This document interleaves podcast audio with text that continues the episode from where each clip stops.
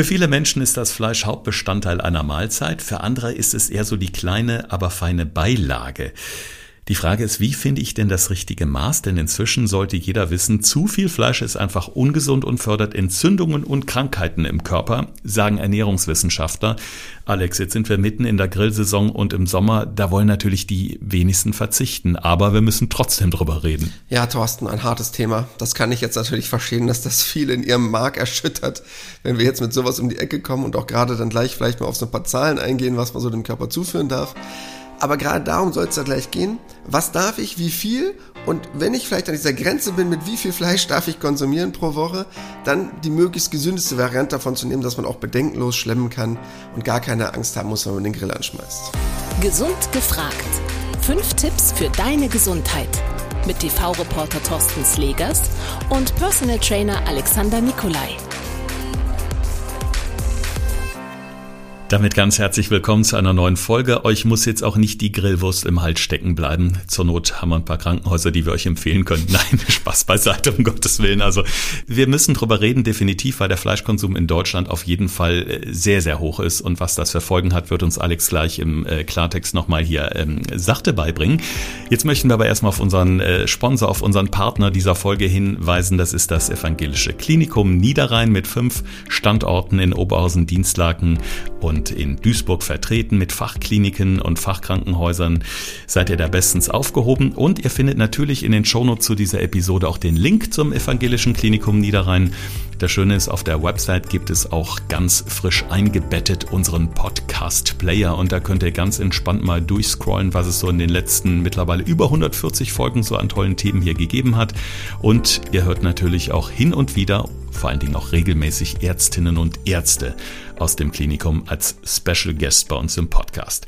So, Alex, jetzt Butter bei der Fische. Wobei Fische wäre ganz gut. Wir müssten eigentlich sagen an die Wurst, denn Grillsaison ist im vollen Gange. Viele freuen sich natürlich nach der Arbeit im Garten, auf dem Balkon, wie auch immer, die Wurst oder das Kotelett auf den Grill zu schmeißen. Aber es gibt da so Empfehlungen von einer deutschen Gesellschaft für Ernährung, die, äh, ja, ich glaube, den einen oder anderen so ein bisschen blass werden lassen jetzt. Ja, definitiv, Thorsten, denn die Empfehlung Jetzt müssen sich vielleicht viele die Ohren zuhalten, weil sie es nicht hören wollen. Und gerade vielleicht auch an viele Männer da draußen, wenn die Grillsaison im Laufen ist. Die Empfehlungen von der DGE, der Deutschen Gesellschaft für Ernährung, sagen 300 bis 600 Gramm Fleisch. Achtung, jetzt nicht pro Tag, sondern pro Woche. Da müssen jetzt vielleicht viele erstmal schlucken. Das ist nicht viel. Genau. Das ist wirklich nicht so viel. Das heißt, 300 bis 600 Gramm hängt halt einfach vom Körpergewicht ab, ist einfach nur so eine grobe Einschätzung. Dazu käme halt noch der Fisch, um das extra zu klassifizieren, weil viele jetzt denken, wo gehört das denn dazu? Da wird gesagt, so 80 bis 150 Gramm von so klassischen Seefischen und von fettreichen Fischen, also Lachs, Makrele, solche Geschichten, ungefähr 70 Gramm pro Woche. Das sind so die Empfehlungen, die es gerade aktuell von der DGE gibt. Mhm. 600 Gramm, die hat man ja eigentlich sehr schnell erreicht. Also wenn ich mal an so einen typischen Grillabend denke, da ja so als Starter ein Würstchen oder ein Schnitzel, ja, dann hat man vielleicht doch noch ein bisschen Hunger, nimmt noch so ein Kotelett dazu oder so einen schönen Hähnchenspieß, da ist ja auch Paprika dabei, super Gemüse ist dabei, ja. Aber da hat man natürlich mal rucki zucki an einem Abend zwei oder 300 Gramm erreicht. Mehr. Ganz locker. Mehr sogar. Ja, also ein Stück Fleisch, je nachdem, wie groß nun deine Hand ist, aber wenn du da so drauf guckst, hast du damit locker so 150 Gramm. Je nachdem, wie dick das ist, wie hoch das ist. Also grobe Ausnahme, wenn du an einem Abend zwei, drei Stück Fleisch isst, hast du schon mal vielleicht ein halbes Kilo Fleisch verdrückt. Das kann schon mal der Fall sein. Also je nachdem, wie groß das Stück äh, Fleisch nun ist, oder die Bratwurst, das ist schon ein Wert. Also das kann man auch schon an einem Grillabend erreichen, um das mal so zusammenzufassen. Und deshalb das natürlich extrem hohe Werte, wo man dann natürlich das gleich noch ein bisschen einschränken muss, aber da gehen wir gleich noch ein bisschen näher drauf ein. Genau, man sollte auf jeden Fall nach so einem exzessiven Grillabend vielleicht ein paar Tage Entzug machen und vielleicht die nächsten zwei, drei Tage mal kein Fleisch essen, um es ein bisschen auszugleichen, oder? Ja, es wäre auf jeden Fall ganz gut, vielleicht seine Woche ja im Vorhinein mal ein bisschen zu planen. Also ich kann natürlich verstehen, wenn Leute dann zum Grillabend gehen, dann ja, dann lege ich nicht nur den Gemüsespieß da drauf. Also da brauchen wir jetzt ja nicht uns so utopisch da irgendwelchen Szenarien hingeben.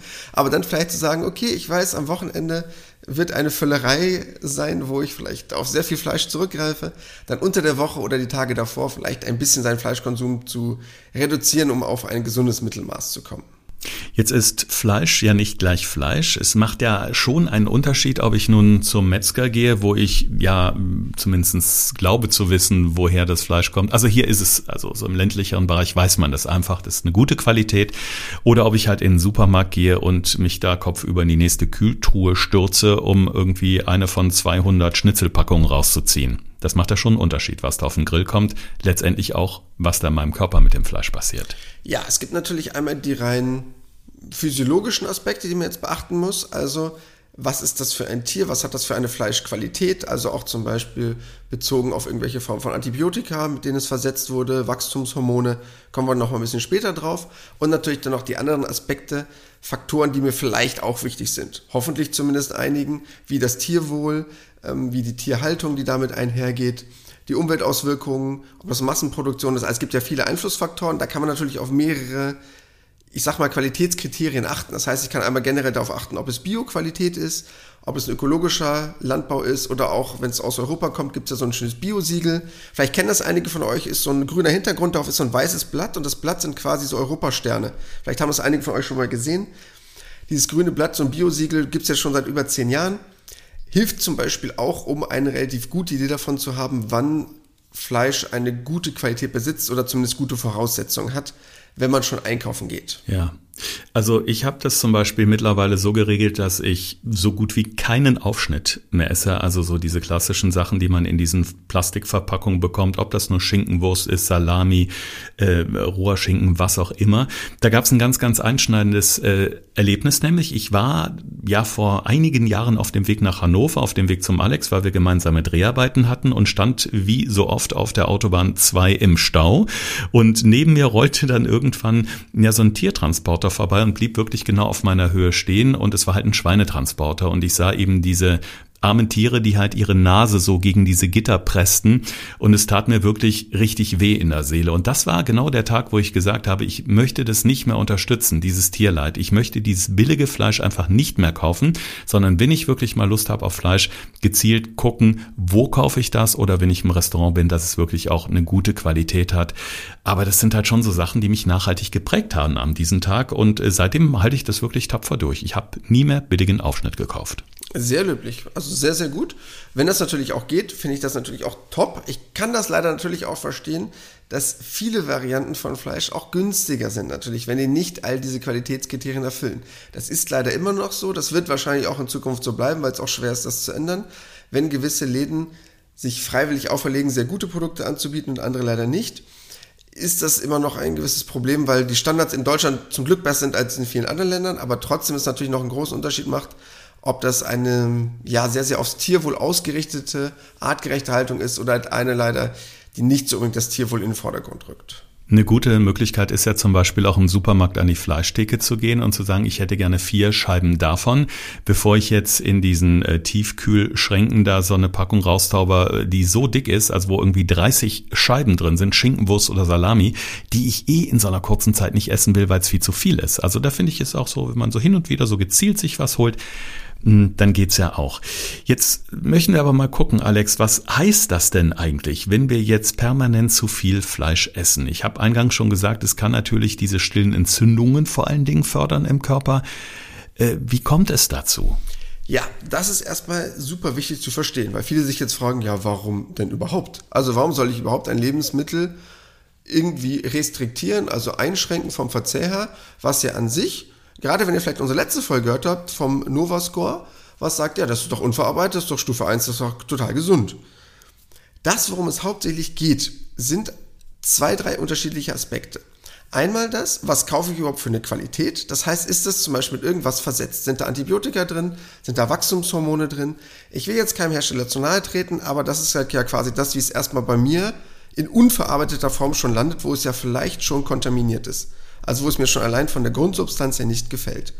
Und dann haben wir einmal diesen Aspekt Wachstumshormone im Fokus, der mir ganz wichtig ist.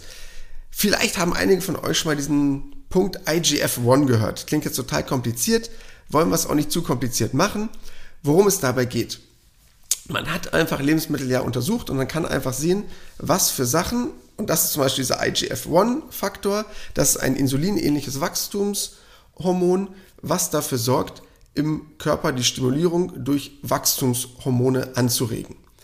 Grundsätzlich brauchen wir im Körper Wachstumshormone, das ist klar. Man weiß aber, und das hat man in Langzeitstudien auch herausgefunden, dass zu hohe Werte davon, gerade bei Erwachsenen, eine Sterblichkeitsrate signifikant nach oben treiben. Nicht nur das, sondern halt auch in diesem Rahmen ein extremes Krebs- bzw. Diabetesrisiko erhöhen kann. Also bestes Beispiel, es gab eine Langzeitstudie über 18 Jahre, dass sich diese Werte vervierfachen.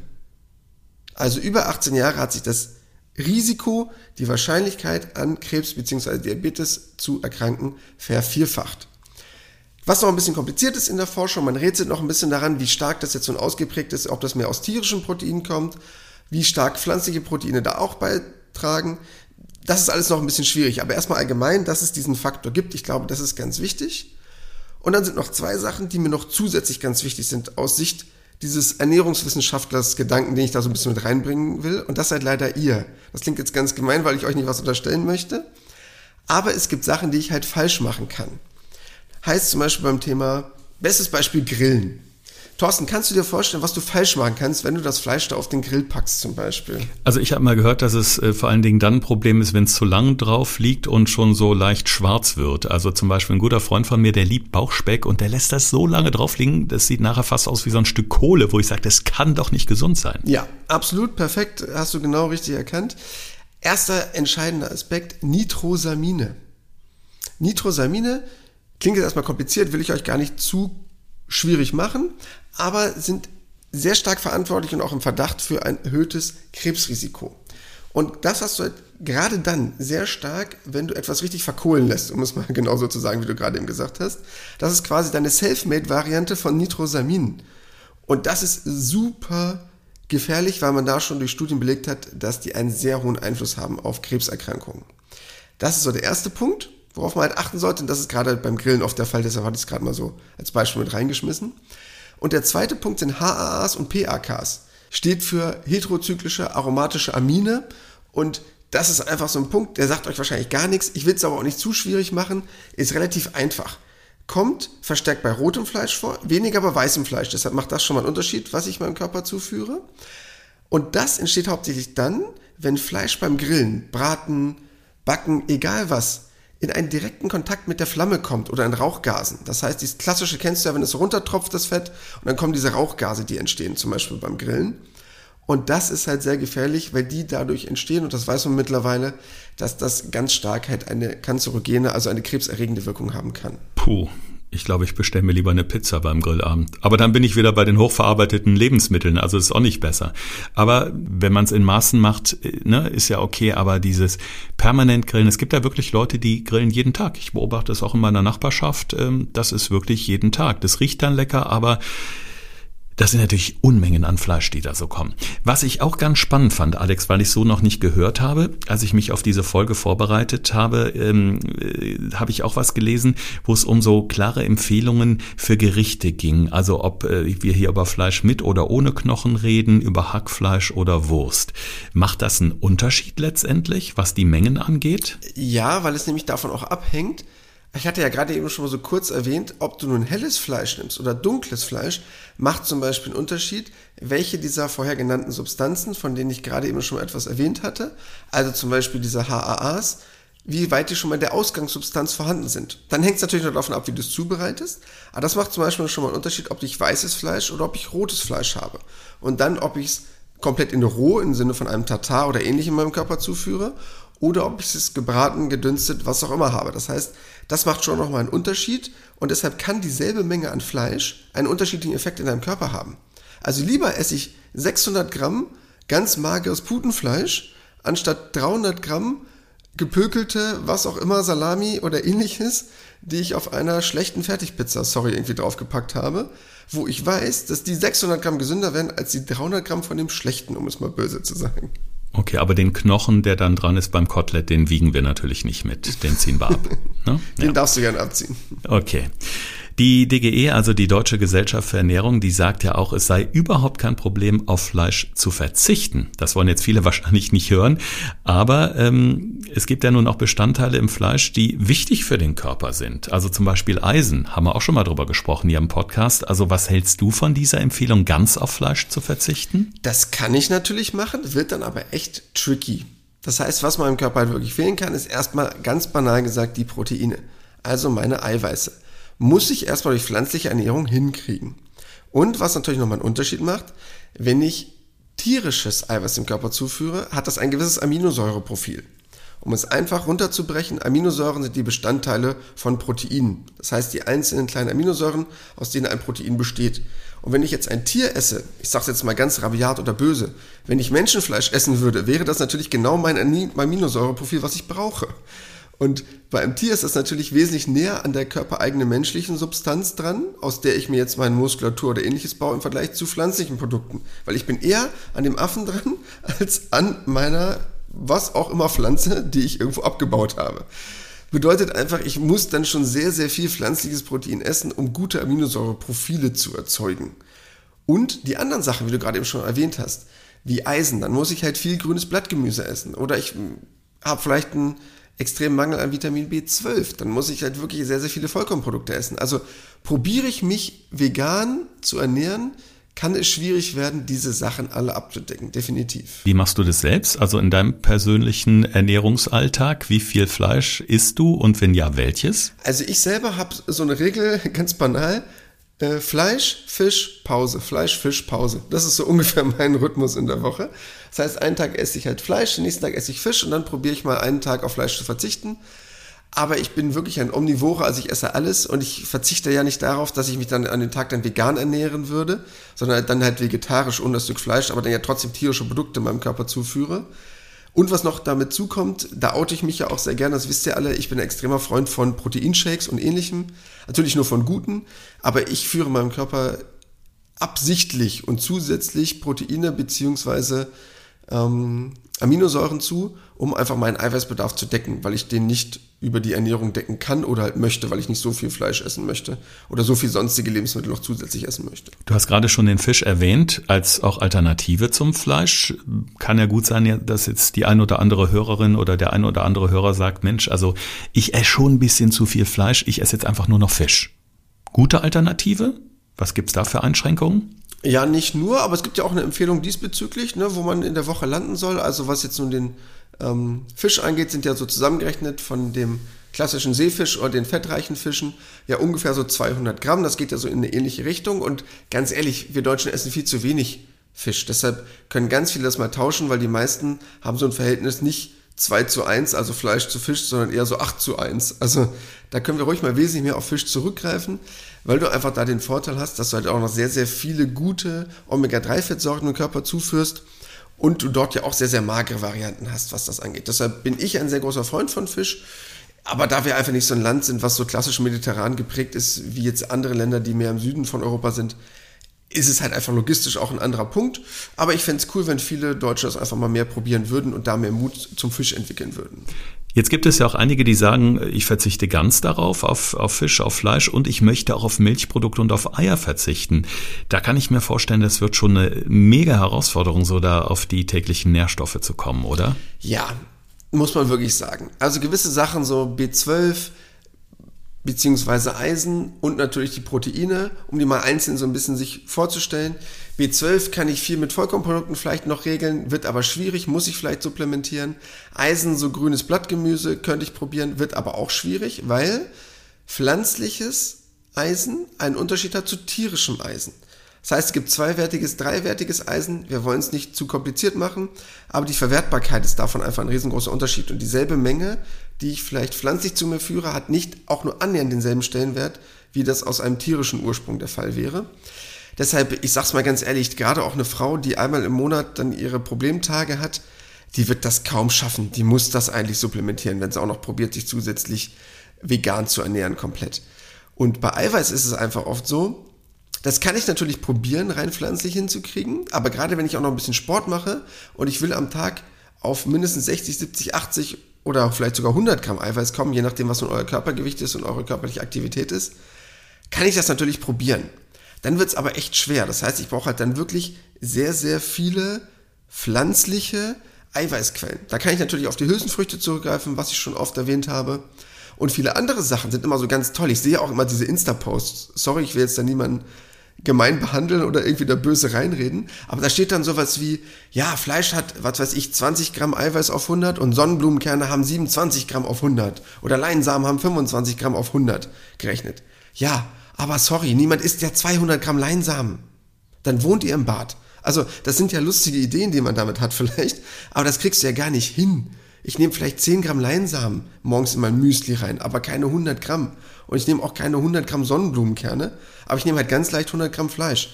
Und deshalb, diese Idee dahinter ist dann schon schwierig und halt echt eine Herausforderung. Finde ich ja gut, wenn es einer macht, aber musst du halt schaffen. Das heißt, das würde ich schon mal regelmäßig checken über eine Analyse meiner Ernährung, ob ich da hinkomme. Ansonsten das Dixie-Klo auf den Anhänger, wenn man irgendwo hin muss, ist man auf der sicheren Seite. Bei so viel Gramm Leinsamen ist da nicht so die tolle Vorstellung. Alex, eine Frage, die mich auch sehr interessiert. Also gerade jetzt, äh, weil eben das Wetter so lange schon so schön und so warm ist und man natürlich auch beim Grillen meistens immer noch Reste hat kann ich mir vorstellen, dass es auch ganz entscheidend ist, wie lagere ich denn am besten das Fleisch? Denn es kann natürlich bei so Temperaturen, ja knapp an die 30 Grad in Deutschland schon auch schnell verderben. Ja, theoretisch schon. Das heißt, du solltest du wirklich darauf achten, was du mit deinem Fleisch machst. Und das solltest du auch nicht allzu lange liegen lassen. Ganz wichtig, wirkliche Idee, Fleisch sollte wirklich im Kühlschrank bei so einer Temperatur von 0 bis 4 Grad aufbewahrt werden. Das heißt, da müsstet ihr gucken, wie ihr euren Kühlschrank eingestellt habt. Da gibt es ja meistens so eine äh, Tastatur-Einstellmöglichkeit, je nachdem, wie modern der bei euch ist. Darauf sollte man wirklich achten. Und Fleisch sollte man so schnell wie möglich verzehren. Oder wenn dann dementsprechend einfrieren. Aber wenn es nicht innerhalb weniger Tage verwendet wird, dann lieber die Einfriervariante. Ansonsten ist es leider verdorben. Das sollte nicht allzu lange frisch gehalten werden oder probiert werden, frisch zu halten. Ja, und bevor ihr jetzt den für heute geplanten Grillabend absagt und die Freunde wieder ausladet, wartet nochmal unsere fünf Tipps ab. Wie viel Fleisch ist das richtige Maß? Hier sind nochmal zusammengefasst die wichtigsten Empfehlungen der DGE und die wichtigsten Tipps von Alex. Thorsten fragt, Alexander antwortet. In diesem Podcast erfährst du alles über Ernährung und Fitness. Einfach erklärt und mit konkreten Tipps für deinen Alltag. Tipp Nummer eins Und da geht es mir erstmal nur noch mal darum, was sollten grobe Mengen sein. Man sagt ca. 300 bis 600 Gramm Fleisch in der Woche, beziehungsweise ungefähr 200 Gramm Fisch. Von der Idee her sollte man darauf schon achten, ungefähr in diesen Bereich zu kommen. Aber es macht halt auch einen riesen Unterschied, auf was für Lebensmittel ich zurückgreife und was für einen Ursprung die ganzen Sachen haben. Punkt Nummer zwei, und jetzt kommen wir nämlich genau zu diesem Ursprung. Worauf sollte ich achten? Natürlich einmal, das helle Fleisch ist wirklich ein bisschen besser als das rote Fleisch, gerade auch wenn ich es vielleicht komplett roh verzehren sollte. Bedeutet, davon kann ich, ich will jetzt nicht sagen mehr essen als von einem anderen, dann würde ich das jetzt irgendwie werten, das möchte ich nicht unbedingt. Aber es macht schon einen Unterschied, was ich für ein Fleisch kaufe. Und probiert bitte darauf, ich weiß, das ist teurer, aber probiert bitte gerade, was das Thema angeht, nicht nur zum Tierwohl und wegen des CO2-Fußabdrucks oder was sonst noch an Qualitätskriterien geben mag, auf möglichst gutes Fleisch zurückzugreifen, ob das nun Bio-Qualität hat, ob das dieses europäische Bio-Siegel hat, Demeter, was es auch alles an Qualitätskriterien gibt, darauf bitte möglichst zu achten. Tipp Nummer drei Und jetzt kommt nämlich die Zubereitung ins Spiel. Und das ist mir ein ganz wichtiger Punkt. Bitte verkohlt euer Fleisch nicht. Bitte, bitte, bitte. Und achtet darauf, dass möglichst Rauchgase, also zum Beispiel beim Grillen, nicht aufsteigen, damit ihr es einfach schafft, diese Form von Aminen zu vermeiden, die dabei entstehen können, beziehungsweise diese Nitrosamine zu vermeiden, weil die dafür sorgen, dass ihr euer Fleisch zusätzlich schlechter macht, als es eigentlich von Haus aus wäre. Punkt Nummer 4. Wenn ihr auf Fleisch mal verzichten wollt, erste Alternative und deshalb bei mir auch ganz oben im Speiseplan Hülsenfrüchte. Hülsenfrüchte super gut, super gesund, weil viele davon ein super gutes Aminosäureprofil haben, generell sehr, sehr viele Proteine enthalten, immer auf 100 Gramm gerechnet. Und damit kann ich ganz, ganz viel erreichen, wenn man mal probiert, viel davon einzubauen, in allen möglichen Varianten. Die Kidneybohnen, die weißen Bohnen, die Linsen, also welche Form von Hülsenfrüchten auch immer. Euer Körper wird es euch danken. Und als letzter Tipp, wenn man jetzt probiert, sich komplett vegan zu ernähren, Achtet bitte auf eure Eisenzufuhr beziehungsweise auf eure B12-Zufuhr. Das heißt, dort möglichst auf Vollkornprodukte zurückzugreifen oder halt gerade grünes Blattgemüse, was helfen kann, den Eisenspiegel auf einem gesunden Niveau zu halten und das halt regelmäßig zu checken. Ich kann es vollkommen verstehen, ob es nun ethische Gesichtsgründe sind oder gesundheitliche, weshalb man probiert, seinen Fleischkonsum ein bisschen zu minimieren, aber man sollte trotzdem probieren, immer auf all seine wichtigen Substanzen zu kommen, dass man damit niemals unterversorgt ist. Das sind auf jeden Fall ziemlich viele Tipps und gute Anregungen, um den nächsten Grillabend ein bisschen besser zu planen. Ich finde auch diese, ja, diese Regel von Alex eigentlich ganz cool zu sagen, ein Tag in der Woche Fleisch, ein Tag Fisch und dann mal einen Tag Pause und eher so vegetarisch unterwegs zu sein, ist eine Riesenidee. Oder einfach auch so im Vorfeld mal nachzudenken, hm, Samstag ist ein Grillabend, da nehme ich mich die Tage davor einfach mal ein bisschen zurück und habe dann eben auch nicht das schlechte Gewissen, wenn ich vielleicht mal Schnitzel oder ein Würstchen mehr esse.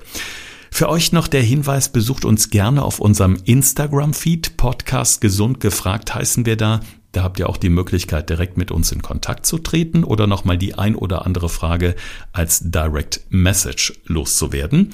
Wir würden uns sehr freuen, antworten in der Regel auch immer sehr fix. Und noch eine Bitte für alle Hörerinnen und Hörer, die uns über Apple Podcasts hören. Da hat man die Möglichkeit, einen Podcast zu bewerten. Und da würden wir uns natürlich sehr, sehr freuen, sofern er sagt, Mensch, gesund gefragt, höre ich regelmäßig, spricht mich an, das sind meine Themen, dann gebt uns gerne fünf Sternchen. Hat für uns den großen Vorteil, dass der Podcast im Ranking der ganzen Gesundheitspodcasts, die es so gibt in Deutschland, immer weiter nach oben wandert. Wir sind auf einem super Weg, dank einer wirklich ganz großartigen Community. Vielen lieben Dank dafür. Schaut mal vorbei, gebt uns die Sternchen, schreibt gern noch eine nette Bewertung und nächste Woche bekommt ihr von uns wieder frisch serviert eine brandneue Folge. Immer samstags, kurz nach sieben gibt es die. Bis dahin macht's gut und vor allen Dingen bleibt gesund. Das war Gesund gefragt. Der Expertentalk mit Thorsten Slegers und Alexander Nikolai.